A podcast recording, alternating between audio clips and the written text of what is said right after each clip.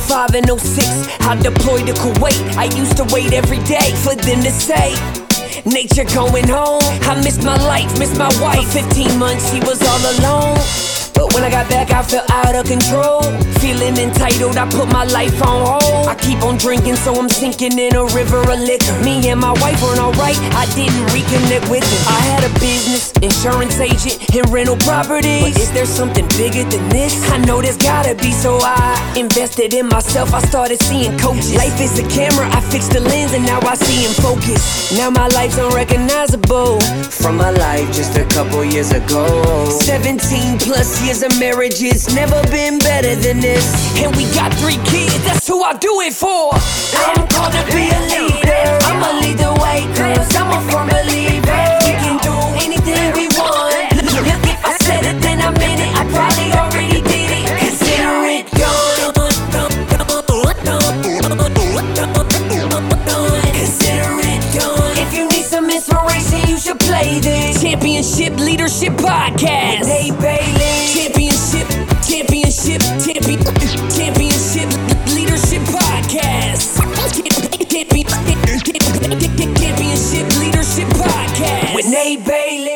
Hey, what's up, everybody? Welcome back to the Championship Leadership Podcast. This is your host, Nate Bailey, and had a really awesome conversation today with our guest. Before we deep dive into that, make sure you check us out at natebailey.org. Get a copy of my 100 mile mindset. It's free, it's an audiobook. Listen to it in about 90 minutes. So it's nice and short and sweet. But uh, also, you can check out all the other episodes that we've had of the Championship Leadership Podcast and everything else that I have going on right there at natebailey.org. So today's guest, Stephen Hoffman, incredible guest. He's had an incredible life, a lot of fun, interesting stories, especially for entrepreneurs, business owners, leaders, just kind of the story on how he's gotten to where he is today. Uh, currently, founder of a company called Founder Space to help accelerate startups, which is a very interesting conversation and topic. And uh, we had a lot of fun. So, with that, I want to get you to Stephen Hoffman. Hey, what's up, everybody? Welcome back to the Championship Leadership Podcast. And uh, we got Stephen Hoffman with us here today, originally from San Francisco, but currently uh, traveling the country and, and is in Omaha, Nebraska, of all places right now. So thanks for being with us, Stephen. It's fantastic to be here. Absolutely. So I like to ask this question first as we start things off. And I know you said you did some homework, so maybe you already know what's coming, but uh, championship leadership is the name of the podcast. What comes to mind for you, or what does championship leadership mean to you when you hear that? Well, the first thing that comes to mind is a breakfast of champions, which is oh, Wheaties. Wheaties, right. yeah, you know, that was their slogan, breakfast of champions. Yep. But championship leadership to me means, you know, how can you be the best? Uh, point the way for everybody else to follow. So, what could you do? What? How can you innovate in leadership? How can you improve your leadership skills? I all, I have one rule of leadership myself, and that rule is I can always be better. Like, no matter how good I think I am, when I look back in my past, you know, I wasn't that good. And I am always trying to improve. I'm always trying to learn. Well, I think that's, you know, to be a great leader, I think that's that's an incredible quality to have is to always have that thought that you can always be better, right? Because yeah, because that's how you um, become champions, right? Yeah, that's how you exactly. conquer. That's how you a win. Of, a lot of champ- non-championship leaders that that think they got it figured out, and uh, they're the ones that aren't respected, that are a little bit more insecure, and uh, you know, in the NFL, as I like to talk about, those are the ones that are probably losing every Sunday too. So yes, we know the the great champions, the great sports stars, great athletes. You know, they are always uh, trying to up their game. Yeah, absolutely.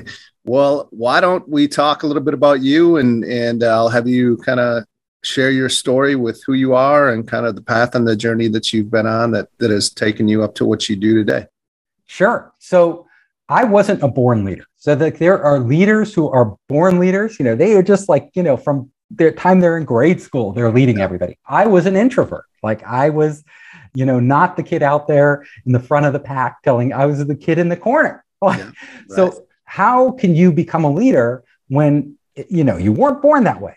Well, I mm-hmm. will tell you, anybody, any of your audience out there who isn't a born leader, you can improve dramatically and you actually have an advantage. You could become a better leader than people who are born leaders.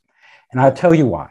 Because you learn how to improve yourself. Like born leaders, like a lot of times they think they know they can just do it. They don't, right. they've never had to improve. So they kind of they're they're good to start with, but when it gets really competitive, when you know, when you're out of like high school, they're not the ones leading the way because right. they never really worked hard at improving themselves. And the people from behind that struggled and struggled and struggled to like to figure out how to become a leader, they're the ones that pass them up. Yeah. So I could tell you a little about my story, a little about my background. Yeah. So I studied electrical computer engineering because my father, who was literally a rocket scientist at MIT, oh, wow. he was like, son, computers are the future. So I went and studied computers and I thought I was going to be an engineer. But then I had other passions like in when I was all the way, you know, from grade school through high school I made like 50 movies. I was a very creative person and I wanted to tap that part of me. So when I graduated, instead of taking an engineering job, I applied to the two top film schools in the United States and I got into one of them, USC. And I went to the film school, got because it was like a dream come true, got my master's degree, went to work in Hollywood, uh, quickly worked my way up, became a television development executive. And for me, it didn't really become challenging until later on. So I was a television development executive. That's still sort of a solo role. You know, I was vetting different projects and stuff, okay. but I didn't have to lead a team. Then I, I got an opportunity to go to Japan and they wanted somebody from Hollywood to come up with ideas for games. And I worked in Sega, which had just surpassed Nintendo at that oh, time. Oh, really? Yeah, oh, being yeah. the number one Sega. game company. And I got to work with like Michael Jackson and all. It really crazy, really fun in those times, like the 90s. And after that, I decided I want to be an entrepreneur. So I came back to my home area, which is San Francisco Bay Area, and I started uh, my first startup. And you know, today I run Founders Space, which is a startup accelerator. So I work with lots of startups, but this was my very first time. And again, it was a solo job still. Like I coded everything myself. It was a game. Like I, I was going to make a game and I coded everything myself. I got an artist and stuff, but they were kind of freelancers. We put it out there. It was a big hit. It was called Gazillionaire. It did really well. Oh, we wow. built a series of these games. But the real challenge for me in leadership came next. I did this game company. We did really well. And then I, the internet was coming in. You know, the internet was growing like crazy. I was like, we have to move into the internet. Like, I have to start an internet company. So I started it with some friends I had. We got together, we formed this early company, and our idea was to take games, which I was already doing, I was good at, yeah. and synchronize them to television broadcasts. So we wanted to create interactive TV game shows. And we actually had to bootstrap it. Like everything both of my companies like i was bootstrapping them. So yeah. this company we managed to bootstrap by closing a deal with viacom mtv and yeah. at the time they were launching this music trivia game show with Ahmet Zappa frank zappa's son. You know we walked in there we got that deal. Like that launched us. That gave us awesome. like 350k so we were on the road. Now we had an organization you know and we went out and raised venture capital. So like the, the step was to go raise capital. It wasn't easy. It was brutal. It took us an entire year because i didn't know what i was doing sure. you know? I had no idea. But uh, one thing i think great leaders have and i'm not saying i'm great but i i do have this quality. Yeah it is you you're dogged. Like you commit. Like when you're in you're all in. Like yeah. nothing is going to stop you. So you know raising venture capital is brutal. Like at one point we had built this whole platform, this interactive TV platform for MTV. And the, the venture capitalists were like, worked out all the terms of an agreement, right? Every yeah. term. And it cost us, we had run up 60,000 in legal fees. That's a lot. But these yeah, Silicon right. Valley lawyers, you know, they're, they're expensive. and we were running out of cash. And they said, you know, when we are done with the contract, instead of putting in the money, they were like, no, we're going to wait until you launch the first product to make sure it works. We're like, oh, you know, but it was only a few months away. But still, a few months is a long time. Right. We're like, okay, we, we're going to do this. So we launched the product. Product is a hit, huge hit on MTV, got like a million users in the early days, just giant. And we go back to them and we say, they knew, see, this is where I wasn't a good leader. They knew we were totally out of money Like they knew because I was honest. Like I was Yeah. like, you know, you know, Uh, we're, we're, yeah. we need the money. We need, and then we've been Right. waiting the extra three months. We go in there to sign the deal, and they go, "Okay, we'll invest now, but we want to do it at half the valuation that we committed to." Half. Mm. So valuing our company in half. We just launched a big successful product, but I had no other investors. Like I'd made a mistake. Like I didn't, Yeah. not really a mistake. I didn't really have any others. like I was lucky to get right. one Yeah. and they came back to us and kind of stabbed us in the back and Wow. i had a choice to make like a leading this company I had a choice Yep. we could take their money at half the valuation and be thankful that we like had enough to keep the lights on or we could say screw you and walk away yeah. well i think i made the right choice i said screw you Oh, like for you. I, i don't want to that. work with i don't want to work with people who are going to you know uh, Yeah, totally. Just they're going to stab you in the back. Like, what are they going to do next when they're on our board of directors? Like, you know, Yeah. these are not people I want as my partners. Like, Right. I don't care if my company goes under. At least I'm going under without you. Yeah. and not. So the problem was, it was like right before Christmas. All the venture capital firms shut down over the holidays. They don't even get going until again until you know mid February. That's when they all kind of trickle back in Yeah. We were in a world of pain. Like nobody would fund us. Like it was just brutal. Oh, And you know, I had to keep the team going. Like we had we had 10 people, you know, and our team, it's still small, right? But we'd only raised 350k and we'd spent it all. You know, we had to go to them. This is a real test of leadership and like, guys, we can't pay you. Like, Yeah. but we have a vision. We've done some amazing work. We will raise money for this. Just hold out yeah. you know and they had families they had stuff you know but they committed not a single person left our company Oh, wow. like everybody stuck with it but we still had bills like hosting fees and all these other things coming in Yep. uh, that we didn't have cash for but we kept going so we went through the, the holidays which were the worst holidays i'd ever had like, it was no fun waiting for these venture capitalists to get done with their darn vacations and come Yeah. back yeah. but I didn't have a network at that time. But I did manage get through the door of one company, and the company was called Macromedia. It is now Adobe, like it became Adobe. They had launched a new product called Flash.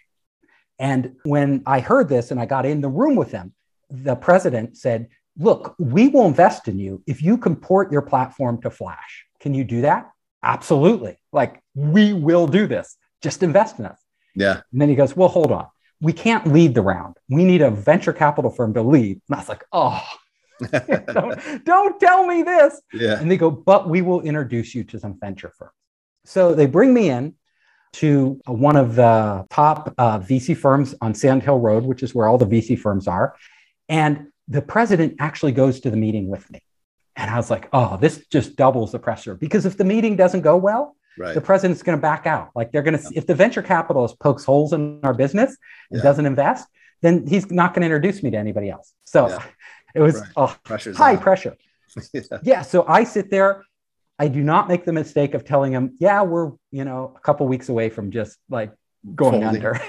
we can't even pay our hosting bills and been running on fumes and, you know, our other investors. die. I didn't tell him any of that. You know, Yeah. I, di- I don't lie. I just like, I focused on what we were doing positive Yeah. Right. right? We had launched this hit show on MTV. We had this great team, totally committed, you know, all the great things about us. And at the end of the meeting, he's just stone faced. Like he's stone faced. He, goes, he goes, Excuse me. And he walks out of the room. I was like, Oh, and I look at the president there and he, he didn't know, like he shrugged his shoulders, but we didn't know why he left. And he comes back like 10 minutes later. We're like sitting there a long time. And he has a piece of paper and he puts it down on the table and he goes, I want to invest in you. I don't want to give you $5 million that you asked for. I want to give you $7 million Oh, at the valuation, at our original valuation. Yeah. I was like, oh my God. You know, this is Yeah. like, a, you know, term sheet on the first pitch. And then I started to think, you don't just want to take these things for granted because you almost never get a term sheet the first Yeah. time you pitch, right? Usually you have to go through a whole process. I was like, what did I do right? And I remembered what I did right. Well, number one was I focused on, you know, all the great things we're doing. But number two, I m- dropped one line. I said, you know, the president over there of, of Adobe Macromedia at the time, he is going to introduce us to other venture capital firms. You know, he is committed Yeah. to doing this. Dropping that one line made Yeah. him think And this is how investors' brains work. If I leave the room, I might not be coming back. Somebody right. else might get this deal. And yeah. I told him, You're the first one we're pitching. So I kind of led with that. Yes. without really realizing it. But later I realized, my God, that was brilliant what I said, because right. that's how I got this term. But I didn't want to seem overly eager because I knew if I seem overly eager, and I needed that money like yesterday, yeah, totally. let alone right. I couldn't wait two months and closing a deal with these lawyers who they don't care. It's not their business. Yeah. They'll often be really slow nitpicking stuff. I was like, I don't need 7 million. We only asked for five. So I would have loved 7 million, but I was just like, I don't need it. I go, you know what? I will take 6 million, but only if you can close the deal in two weeks. So I made it seem like, like, look, I'll take I'll take more money than I want, less than you want, but you have to close the deal in two weeks. It's like so I took as a leader a position of power, right? Yeah, Not as right. a person begging for money, but I would I set the terms like by yeah. what so i countered him with terms that i wanted. Now the, i would have been happy with seven but the real thing was the two weeks. I yeah, wanted that money in two weeks. Right, yes. right. Yeah. and he said yes. He said yes absolutely. Boom he lived up to his word. Two weeks later we had six million in the bank. We are off to the races. Like that was my first leadership challenge. And then after that it re- the hard part started because then i had a team like we had to scale up like we had to hire people. Like this was yeah. our uh, our baby. And when we were uh, scaling up our business, I made a huge mistake. So my engineers, who had been under so much pressure and who had been so amazing, like they were like, we can't keep doing this. Like we, it was three, it was literally three engineers, like doing all this work, like wow. working day and night to get this, this whole thing. And they're like, we, and I go, I went to them and I said, look, you can hire as many engineers as you need, like just get them. And they weren't experienced either. They were more hands on engineers. They weren't yeah. like managers. They didn't know how to interview people, they didn't know the whole process. So the problem was what I did wrong with these engineers was that they ended up hiring people that weren't at their level. Yep. And then they had to train these people. So now they had two jobs, three jobs, right. one hiring, two training, and three, trying to keep our system running, like yeah. and growing. Yeah. And we were signing on other customers, right? So we had to get, you know, and it actually made their life worse. So hiring more people doesn't always solve problems. Yeah. It's better to hire slowly, not too fast, and really vet those people like crazy. Like bring people on who like you sit them in the chair, especially in the position we were, and they can start running. They don't need a lot of hand holding. Mm. Huge mistake. So we got up to like 20 engineers but it, we weren't going any faster. In fact, yeah. it was like, wow. you know, it was more pressure on those poor yeah. three guys than before, you know, trying to get all these engineers organized. And I should have brought in a professional manager and done it very differently uh, than we did it. That was my first mistake. Yep. Second part of leadership is really um, going out there in public, right, and representing your company. And I was still shy. Like I wasn't, uh, you know, an outgoing person. I was a shy guy. But I did this thing right. And what I did was say, I don't care how bad I am. I'm just going to go out. Like, I'm going to go out every opportunity I get, not like just whenever I'm forced to. Like, sometimes yeah. you can say, I'll only do it if I'm forced to. It's like every single opportunity I get, I'm going to go speak in public. I'm going to go try to sell somebody. I wasn't even a good salesperson. Sure but literally over time you get better. Like, like yeah. i was pretty god awful but each time i got incrementally better. And today i'm really good at it right? But right. only because i forced myself. And then i'll conclude on the third thing that you know leadership was. And really important leadership is listening and understanding the needs of your team. Like what does your team need to succeed right? You all need, know where you need to go. But taking the time to really do this. And I was honestly, I was inexperienced. I'd been doing a lot of different, uh, trying to do a lot of different things at once, selling, speaking, raising more capital, you know, all the hiring, getting offices. I should have literally just focused on one thing as the CEO, and that was like building the best team possible, getting the yeah. best darn people in here and supporting them 100%. I didn't do that. And, you know, we had growing pains because of that great leaders have to take the time to understand what's actually going on in their business.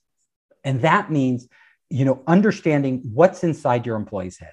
How do you get into their head? How do you know that? You have to actually spend time listening not telling them what to do, but listening to the problems they're having, the things that they need to actually be successful. And then, Yeah. as a great leader, you also need to set a very clear direction. I think that is something I did well. Like, we Mhm. absolutely knew what our business was and where we were going. And that's why we ended up becoming number one in our industry. But um, at the same time, we had growing pains because we could have done a lot of things better. And what I did is learn from that experience as a leader to focus on team building and knowledge, gaining knowledge, so that we as a company can always uh, be utilizing our resources in the best way possible and keep people really focused on their jobs and supported in their roles. Yeah. Well, I think that's uh, like you said. I mean, everyone has growing pains, right? And we all uh, we figure things out as we go, oftentimes. And I think the important piece, like you said, is to, that you actually did. You learned from those. You didn't continue to make those same mistakes, and and uh, took that to to continue to grow as a leader. So yeah, that's awesome. And I'll tell you one more thing that I learned early on. You know, you can never fire somebody too soon. So Yeah. this is a tough one because again, I was a Yes. shy person. I like Right. it doesn't matter how much you like the person. That's not the point. The point is are they right for the role in the company? And if you can move them to another role where they will excel at, great. If Yeah. you can't, you got to make that decision.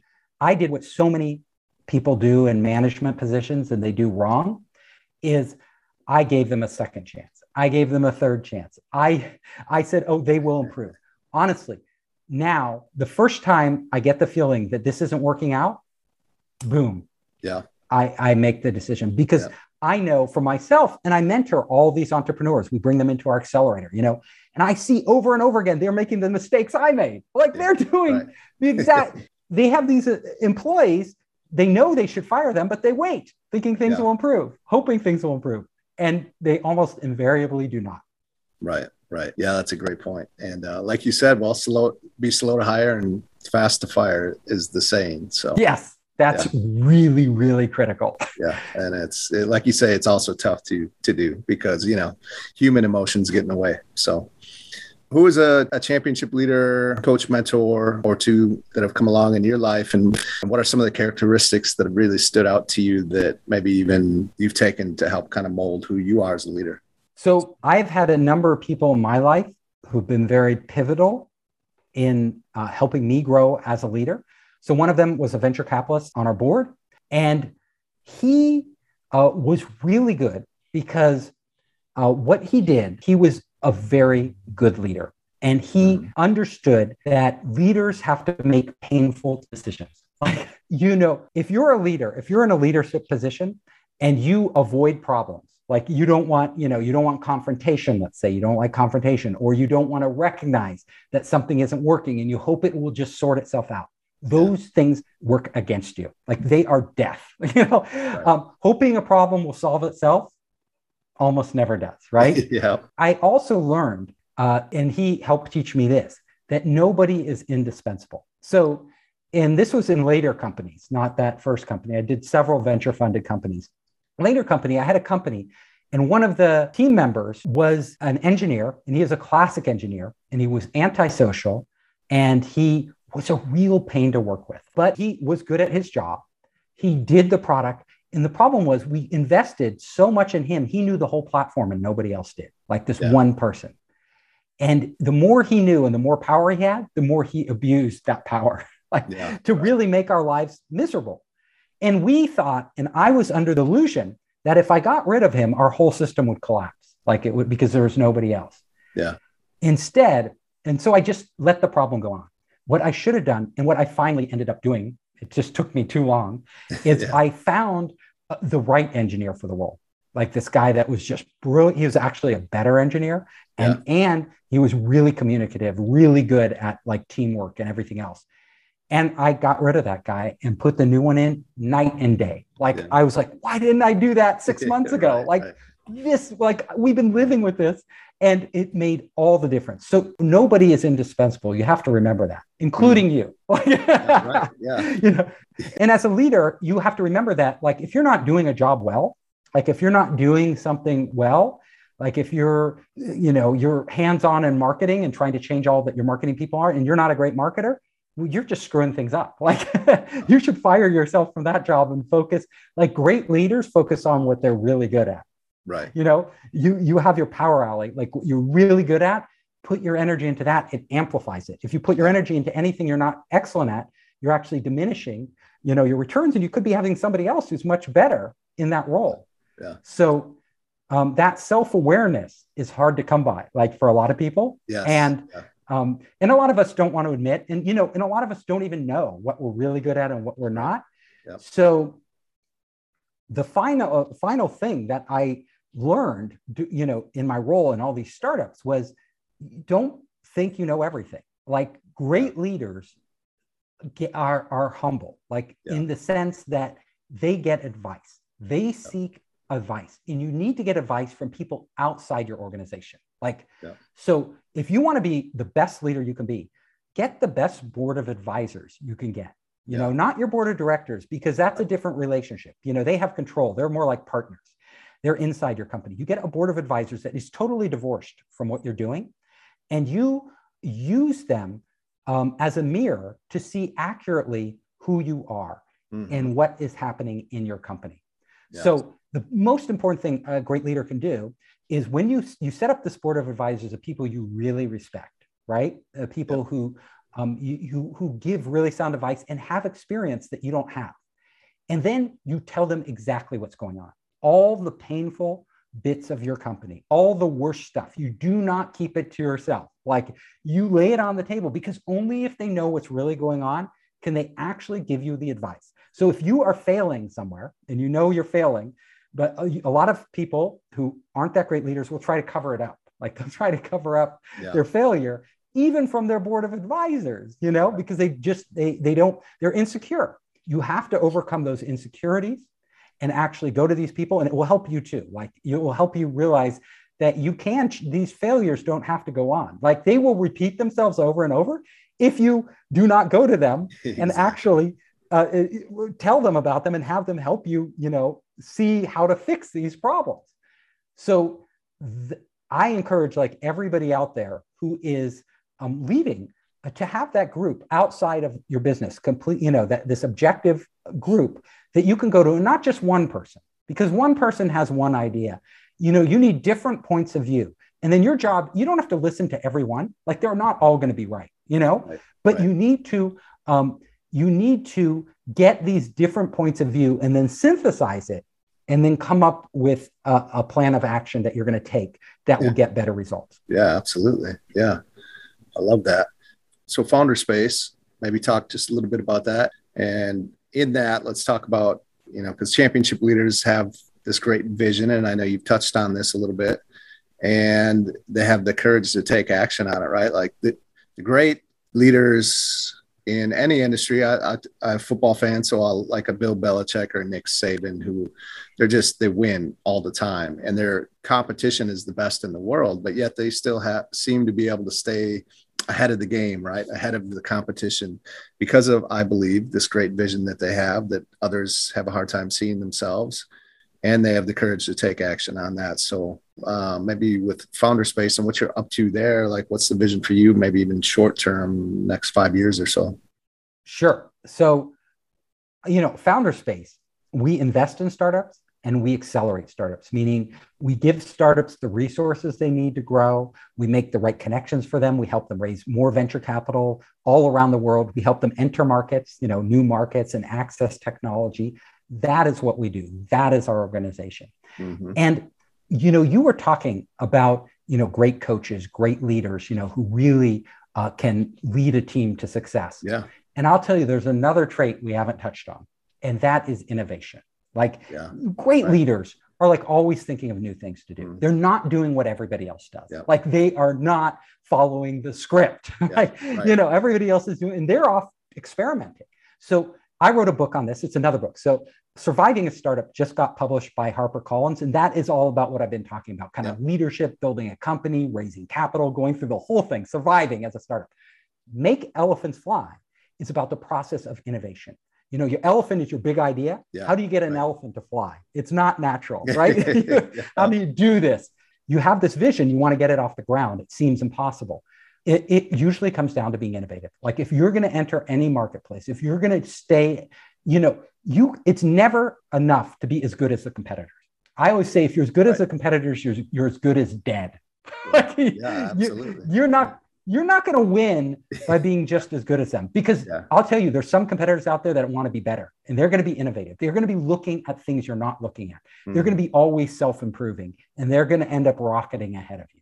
So, yes. really good leaders uh, have to, you know, how do you innovate in a company? How do you build innovation teams? And I write about this in Make Elephants Fly. Like, how does a company build an innovation team? How do you get your employees to innovate? Like, and and how can you take advantage of new technologies and new processes out there? Fundamentally, you have to, there's one common denominator. You have to build teams in your company, teams that are really open, teams that are really comfortable challenging each other, saying, hey, what if we did it differently? Hey, couldn't we improve this? And teams that aren't, they aren't backstabbing or insulting or trying to get ahead, but they actually like one another and trust one another. And you mm see this mm-hmm. on sports teams. Like, you know, you know, if a team coalesces, like they just come together, they yeah. become a powerhouse. Like they're better than any of the individual players, you know? And there could be teams with better players, but this team will just beat them. You know, I was, you know, I was in baseball, little league, you know, yeah. um, as a kid, I was on like the worst team ever. Like we, we, we, we lost every game our first season, yeah. every game our second season. We're going into our third season. Like we were the last the previous two seasons. And our coach says, you know, uh, I'll bring you all to Disneyland if you even make it to the semi championships. Like if you even you know make it part way, I'll get to yeah. because he thought the chance was like one in a billion, you know. Right, right. And but because we had been together th- three, you know, two years before, all of us stuck together, and we yeah. all really liked each other, and yeah. we were all improving suddenly everything happened like magic oh, like oh, wow. boom like we weren't none of us were the best players but somehow we just became the best team you know yeah, right. and we just won game after game after game and we not only made it to the championship we won the championship like oh, so awesome. that shows you that it's the same in a company right so trust can you trust do you have somebody's back can you open up to them? This is when people start innovating.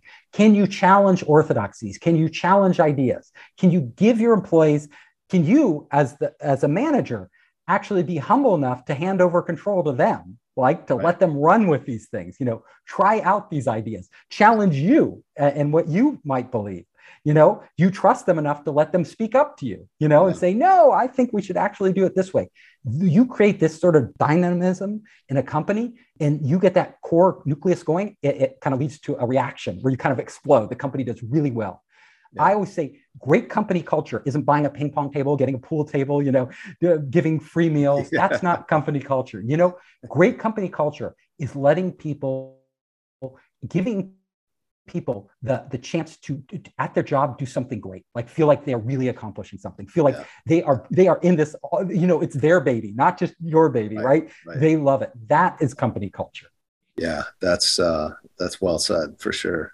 what's uh that's funny that it's not the ping pong table you see i just laugh because i see a lot of companies that talk about the culture and then they showed the game room and the ping pong table and everything. I know they all do this and, and you're going to get free meals or yeah, whatever you're yeah, doing yeah, in Silicon Valley we get a lot of this. I'm like you don't need these free meals you know people just want a job that's meaningful to them you know and right. where they really like the other people and they feel like absolutely. they're contributing. Yeah, you want to keep your employees that's awesome. What's um well as we start to wrap this up, this has been this has been awesome. It's been fun. Um, what would be one or two things that like if the listeners here today were to implement into their life right now and help move their life forward what would that be? So I will always tell people that try new things. Like expose yourself to new things. Like there's so many new things in the world you're probably only scratching the surface. You don't know what you don't know. Yeah. so literally like if you uh, diversify what you do. Like you know if you're if you don't know much about psychology go try to learn something about psychology because I'll tell you, being a leader, you'll learn a lot. Like, yeah, it doesn't yeah. seem like it's it pertains to your business, but you can learn an amazing amount about that. Go stu- study something about you know new types like nanotechnology, new technologies emerging. Read up on those. Find mm-hmm. out what's happening in those industries. You know, one of these new technologies may be a game changer in your business, yeah. and there may be something being developed right now that you you find that's being developed that you can actually employ in your business ahead of all your competitors. Right. Uh, go to new experiences like that open your mind that challenge you and do stuff outside of your business that really you know like tough mudder you know where Yeah. you challenge Oh, yeah. yourself to do tough mudder you challenge yourself try to be the best um, physically mentally in, outside your business because then you bring that back into your business Yeah, that's funny. I actually have uh, uh, a 24 hour physical challenge that I do based on leadership. And so instead of Tough Mudder, they should come to that. Oh that, come to that. Absolutely. You know That's that's what i'm 24, saying the, the physical you know because when you exceed when you succeed or do something you thought was impossible in one area you suddenly realize you can do that in another area you know? Yeah, so if you're having trouble at work go push yourself really hard and you know run a marathon or whatever it is. Yeah, feel that sense of accomplishment. You go back to work and like i can do anything. I just ran a marathon I love that. That's awesome. Yeah. Well, I appreciate it, Stephen. This has been great today. And um, tell us a, just a little bit more about, you know, how they could find out more about you. And I know you said you get a few books too that will get linked up uh, to share. oh yeah There's and anything else so that they can follow you. Yeah. So if you want to get my books or you want to actually, we have tons of information at Mhm. founderspace.com. Just go there. We have lots of videos. We have lots of, uh, you know, all sorts of materials for people who are want to be leaders, want to be managers, want to be entrepreneurs. Mhm. And I'll give your audience a special thing, Oh, a special URL okay. uh, for a video. It's called the 10 commandments of raising venture capital. So if you're thinking, if even if you're just curious about how Yeah. to raise venture capital, want to know the inside tips, go to founderspace.com slash TEN 10 10. and you will Okay. you will see the 10 commandments of venture capital. Um, and you can it's it's a video that goes through all the basics. Okay, very good. Yeah, we'll definitely get that linked up for everybody too that's listening. And uh, I appreciate you coming in today. Uh, I know, and uh, can't wait to hear all about this trip that you've taken. Uh, Thank you. Yeah, I'm going across the country. way- I on the way love it. Back home, right? yes, I, I've already done most of it. I'm in Nebraska, heading back to the Bay Area, California. Awesome. Well, enjoy that and uh, travel safe. And thank you so much for being here. Thank you. I loved it. Let's, let's go. Let's, let's, let's go. Let's go. In 05 and 06, I deployed to Kuwait. I used to wait every day for them to say, Nature going home. I missed my life, missed my wife. 15 months, she was all alone. But when I got back, I felt out of control. Feeling entitled, I put my life on hold. I keep on drinking, so I'm sinking in a river of liquor. Me and my wife weren't alright, I didn't reconnect with her. I had a business, insurance agent, and rental properties. But is there something bigger than this? I know there's gotta be, so I invested in myself. I started seeing coaches. Life is a camera, I fixed the lens, and now I see in focus. Now my life's unrecognizable from my life just a couple years ago. 17 plus years of marriage, it's never been better than this. And we got three kids, that's who I do it for. I'm called to be a leader. I'ma lead the way, cause I'm a firm believer. We can do anything we want. Look, if I said it, then I meant it. I probably already did it. Consider it done. Consider it done. If you need some inspiration, you should play this Championship Leadership Podcast. Hey,